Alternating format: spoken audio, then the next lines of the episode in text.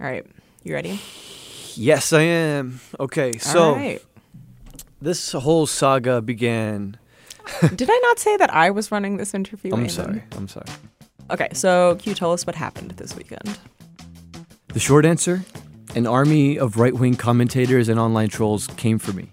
For me, it started Saturday night when news was just rolling in. Uh, when journalist, I will say journalist with a soft J, Andy Ngo, reportedly got beaten really badly. He had to get hospitalized. He went to the ER because he sustained some serious injuries. That is no laughing matter. I'm serious. Nobody should get hurt for for doing their job. So I had something to say. I'm familiar with this guy's work. A lot of it is centered around demonizing Muslims, particularly. And for me, as a Muslim who reads his work, I see his work as having a lot of consequence, consequence that many of these types of writers don't recognize. So what I wrote was, and I'll, I'll read it verbatim.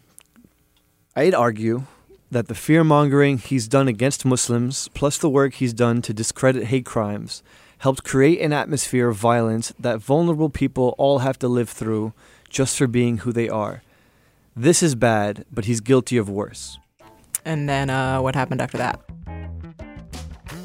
Michelle Malkin, a conservative with like 2 million followers, quoted me and said that I had argued that the journalist deserved it. After that, the response came immediately. Refreshing my Twitter notifications was like pulling the lever on a slot machine where the only prizes were racist, threatening, and instigating tweets. Hundreds of commentators avalanched in. Many, like Malkin, accused me of trying to justify the violence. And whenever I thought it was slowing down, another right wing Twitter account with hundreds of thousands of followers sent a new wave of their angry fans for me. Slate writer suggests Andy Ngo had it defending actual violent attack against journalists. Leftists want to murder you. Protect yourself by purchasing gun and ammunition.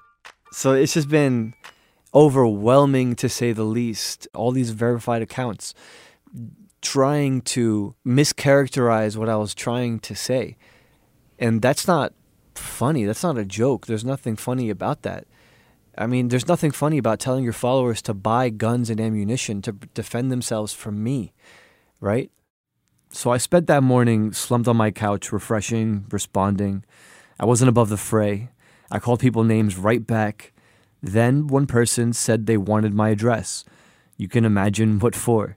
So I sent my location in a public tweet, like, let them come, whatever. And at that point, my producer on this podcast said that we needed to talk.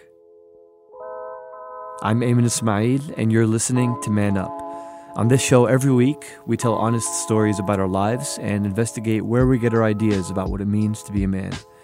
So, yeah, my producer Danielle was not impressed with my macho act on Twitter, especially as threats of violence were rolling in. And I didn't really get it right away, so she sat me down in the studio this week.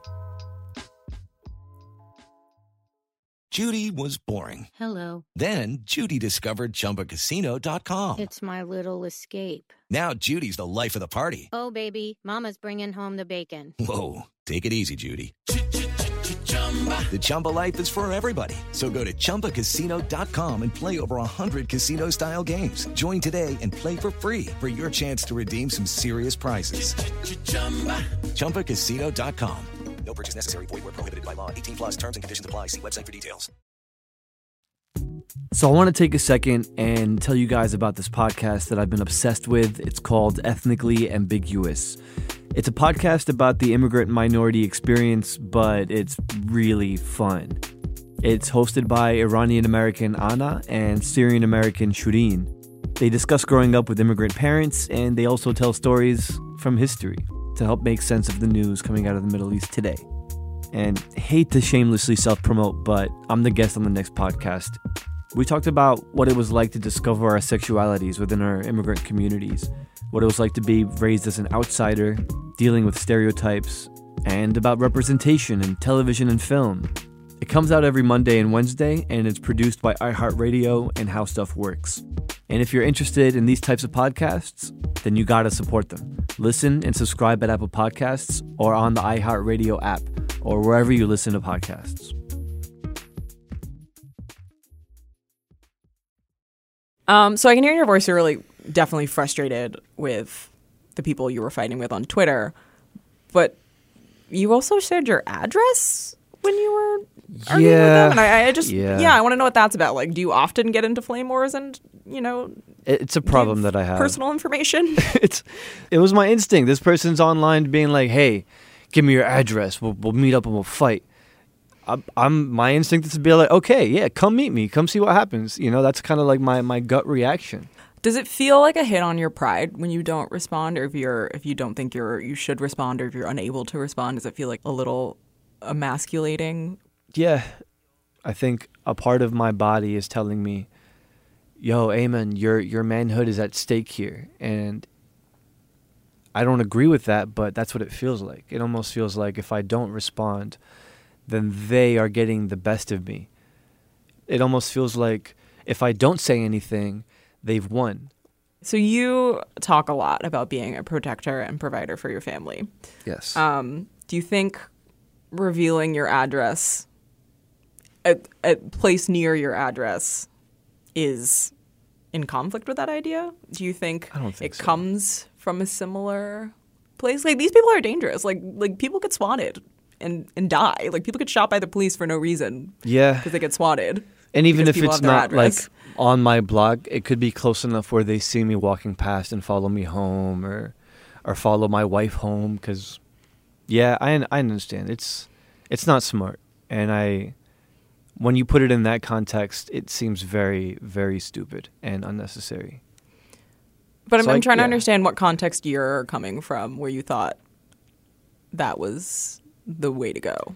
Twitter it doesn't seem public, but in a lot of ways it is, right? It's both this personal journal that you're writing, but it's there for everyone to see.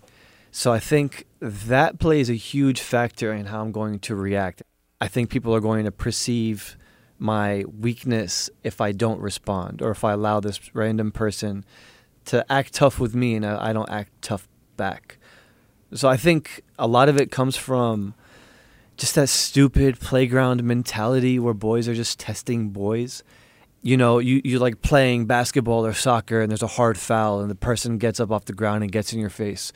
And then you have two options, right? You can either say, I'm sorry, I'm sorry, and walk away, and then the person ridicules you for the rest of the match, and then other people ridicule you and, and also taunt you. Or you step right up to the plate and you show them you're not going to react so kindly if they try and get in your personal space and threaten you.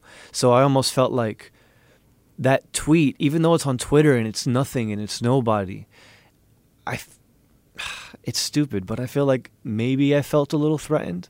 Maybe I felt like if I Mm. didn't respond appropriately in the same way that I had to respond as a kid, that this would escalate. But then I'm saying it, and I, I even I don't believe it. Like I don't think that if I hadn't responded that any this this would have mattered or we should we would even be talking about it. It's stupid. I think it's just that instinct still exists and that physically my body is telling me respond this way, respond this way, you know? Yeah. How old are you? I know. I know. How old are you? I'm I'm 29. I'm 29. Just the way you said it, you sound like when was the mom. last time you were on a playground? A long time. A very long long, time. time. Yeah. okay. Just just wondering. It's, it, Um, I know it's relevant. It's stupid, and it's not worth the risk. That being said, I did get a little bit of satisfaction from sh- like calling this guy's bluff. I did. I did like that, you know. So I, I didn't just stop there. I didn't just give him a location near where I live so he can meet me in case he wants to fight. I also tweeted a picture of himself back to him and laughed at the idea that someone who looked like that would be caught around my neighborhood. Like that also to me is really funny. And then I screenshotted it and sent it to my friends who also live in the neighborhood and we all had a nice little laugh. So I mean, okay, you keep saying that you need to get past it and you need to I know. it's embarrassing, but then you say but and fall right back it. So how but how, but how are you hard. actively trying to get past that and work on that and, and change from those actions? It's um my my mind has already been made, right? I've decided that that's not the person that I want to be. That that I've gotten past that first step. I can't afford to be that person anymore. There's there's too much at risk. That being said, my body wants to. My body knows what it knows, and it learned that from its experience on the playground. Does it feel like you've won once you've responded, or does that feeling last of winning Sometimes once you've responded? Sometimes, like for example, when I'll screenshot it and send it to my friends, so we in the group chat, and we all laugh. That feels good. That feels like a W, you know. Uh, even if that person doesn't respond afterwards, or adds like another qualifier, I still feel as though he tried and he failed, and that feels good. Even though I have no way of knowing that that's what happened. With the Lucky Land slots, you can get lucky just about anywhere. This is your captain speaking. Uh, we've got clear runway and the weather's fine, but we're just going to circle up here a while and uh, get lucky. No, no, nothing like that. It's just these cash prizes add up quick. So I suggest you sit back, keep your tray table upright, and start getting lucky. Play for free at LuckyLandSlots.com. Are you feeling lucky? No purchase necessary. Void where prohibited by law. 18 plus terms and conditions apply. See website for details. So, do you often get into arguments like this on Twitter? I see, as of 33 minutes ago, you've you've still responded to the thread. Yeah, I was So- arguing with a grandma. So, yeah, does it does this happen a lot for you on Twitter? Yeah, it's it's kind of an epidemic. it's kind of a problem in my life. I um yeah, I don't know. I feel like especially on the internet when you're on Twitter, when you're on Facebook, there's this there's this anonymous factor that's at play. I think people feel more comfortable being aggressive if they have a computer to hide behind or a, a phone screen to, to tweet from. And so what ends up happening is people get way more confrontational. As a consequence of that, I feel maybe I'm I'm kind of experiencing the same thing. I'm also on my phone tweeting out uh, that I'm ready to fight too, which is not good, which is not healthy. And so this kind of happens a lot. I've I've I've had beef on every social media platform you can imagine. I had LinkedIn beef. You ever have LinkedIn beef? when someone messages you and says, "Hey, I saw your your your your videos. That ain't shit." Blah blah blah. And then I'm like, "Oh, I, I went through your resume. You worked where? That's lame." And we just went back and forth for I no didn't know it went down in LinkedIn like that. It goes down in LinkedIn. Seriously. uh, I mean, the show's been going on for over a month now. Have you gotten any tips on how to handle that from what we've been doing, or yeah, just, yeah. you know, has it has it made you think in a different way? Yes. Uh, we I did an episode where I interviewed Professor Simran Jeet Singh, who is a Sikh man who, who uh, he practices the Sikh religion. He wears a turban. So when he gets harassed, it's usually because people are confusing him for a Muslim. They don't even. So we talked about this because I, I, I explained to him, yo, I, I don't know how to respond correctly. I feel like there's no way to win. There's there's no correct way to respond to bullying. And he told me something interesting. He he talked about how in his religion it preaches patience and optimism. So that taught him to instead of trying to bully his bullies back, he's actually trying to reason with them. He wants to talk to them and explain to them how what they did is messed up and he's actually had some success. So I want to try that. And I wonder how this would have been different if I told him, "Yo, I don't want to fight you. Actually, I want to talk to you. Why do you why do you feel like you want to fight me? Why do you want to know where I live?" So on the episode with Simran that you mentioned, where you told the story of being harassed in the street, do do you, did you feel out of control in that situation, and do you feel like responding on Twitter feels like a situation where you can control something? Yeah, I'm I'm really happy you brought that up because it feels like that situation and the kinds of messages that I'll get on Twitter are very paralleled, right? They they use the same language. So on the street, this guy, I mean, there was no way I could mute or block this guy, right? He's standing in my face. He makes his hand into uh, a gun with his like pointer finger and thumb, and presses it up against my head, and says, "If if any of your cousins back home try and blow up this country, I'm gonna blow your brains out." Right? Like that's that's something that happened in real life that I can't just tune out. but the difference is I I didn't know how to respond. Right, I was kind of just standing there thinking to myself, like, what is going on? This is happening. Like this is New York City, broad daylight. Like I don't know any other world. Like I was born and raised like three miles away. So like I don't understand. Like I feel like I let myself down by not responding, by not having some kind of comeback. Um, in in like the heat of it, right? Or at least getting it on camera. Like I mean, that was like another thought that I had. I was like, wow, this happened, and I just have to live with it. Like that's it. And I like said something, but it was weak. I was like, just get out of my face. And then his drunk friend came, and they were both like whisked away into the into the city, and I was left think feeling like a victim. I left. I was just standing there feeling stupid, like like I should have done something. I I should have done more to prevent this from happening. And that I felt like if if only I was like running through all the scenarios in my head. If only I had said this. So, when you're replying to these people, does it make you feel a sense of control that maybe you haven't had in certain situations in your life? I, I mean, I, I want to say yes. Like, have you convinced yourself that you'll like have the perfect comeback on the internet because you have time and you have editing and you have all you basically have all the time in the world to respond and be like and come back with like the perfect crack, you know? Yeah, and and I wish I can do that in in person when it happens in real life. But I think the difference is, online I can take that second to first react. I I can read it, digest it, and then draft the perfect response. And then once I'm comfortable with the response, I can hit send, which is something I wish I can do in the moment when I'm confronting Islamophobia or racism in real life. So it's different in that way where I can act like I have the reins, act like I'm in I'm in control of the situation of the of the interaction. Can you say more about why you feel that way? Yeah, I mean, it's really awesome when someone comes at you, it's like trying to uh, be racist, and then you're able to respond and, and, and kind of feel like you have a witty comeback. And whether or not they feel owned or not, you kind of still walk away feeling like you own them.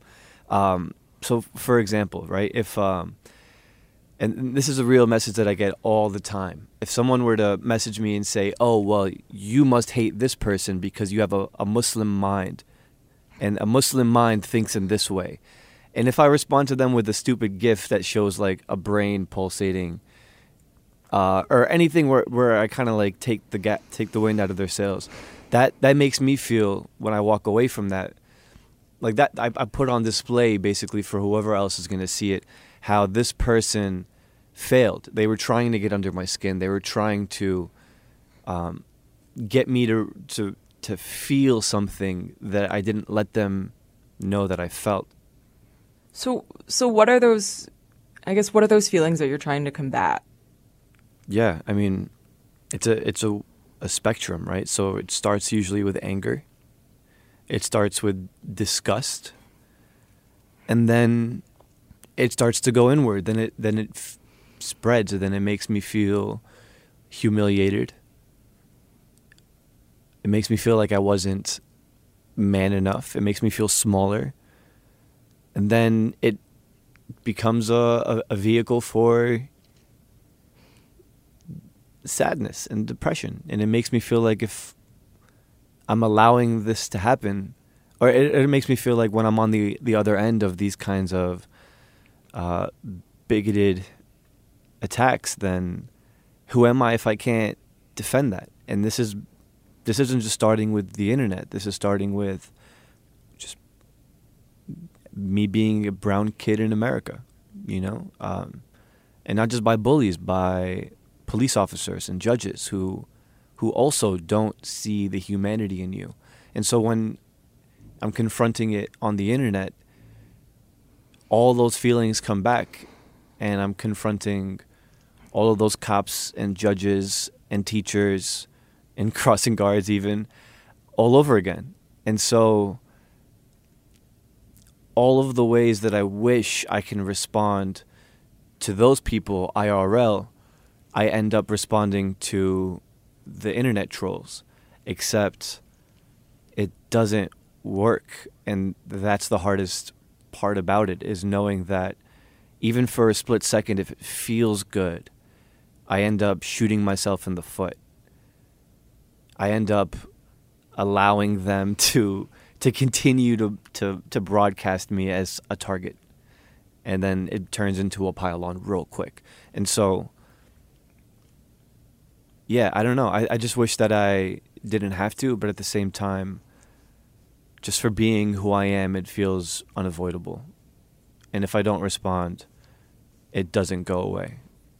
Yeah, so I, I, I guess where you're coming from is that you kind of feel trapped and there's no real answer to this. And so there's no way that you can you can have it be a good outcome from a situation like this. But like I think we can both agree that like handing out your location on the internet Yeah.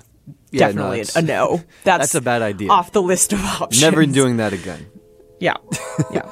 I'm glad we've established that. I don't want to lose sight of how this all started. Protesters brutally assaulted a journalist in the street, and that's inexcusable. The video is hard to watch. I didn't choose my words carefully, and opportunistic people on the right saw a chance to dunk on a slate writer. A lot of people were misled to believe that I was endorsing that violence, which I never would. And so when the responses rolled in, and I felt unjustly pushed around, I pushed back. I saw it as standing up for myself, but I think it was more of a basic impulse, a sort of adolescent need to join the fight. And because so many of the responses were racist, I had a hard time walking away, giving bigots the last word. But because I did get a little bit of satisfaction, I'm not so sure that it was all for nothing. Jumping into the void, trying to get a few snarky jabs in, felt like one way of standing up against bigotry, even if it's not exactly pretty. To be honest, I'm not exactly sure if there's any good way to respond. Even not responding can leave me feeling down. So, what should I do here? Maybe I should just start by deleting Twitter from my phone. Just don't at me. So, that's the show. Here at Man Up, we love getting emails and voicemails, and we'd love to hear from you too. Got thoughts about this week's episode, or maybe have ideas on what to talk about next? Leave a message at 805 626 8707. That's 805 Man Up 07. Or just leave us a voicemail at manup at slate.com. If you like this episode, consider supporting the kid and leaving a review in Apple Podcasts or wherever you like to listen. Not only do we appreciate it, but it helps other people find the show too. Man Up is hosted and written by me, Aymann Ismail. Our producers are Danielle Hewitt and Cameron Drews. Our executive producers are Jeffrey Bloomer and Lowen Liu. Gabriel Roth is the editorial director of Slate Podcasts. June Thomas is the senior managing producer. And TJ Raphael is the senior producer of Slate Podcasts.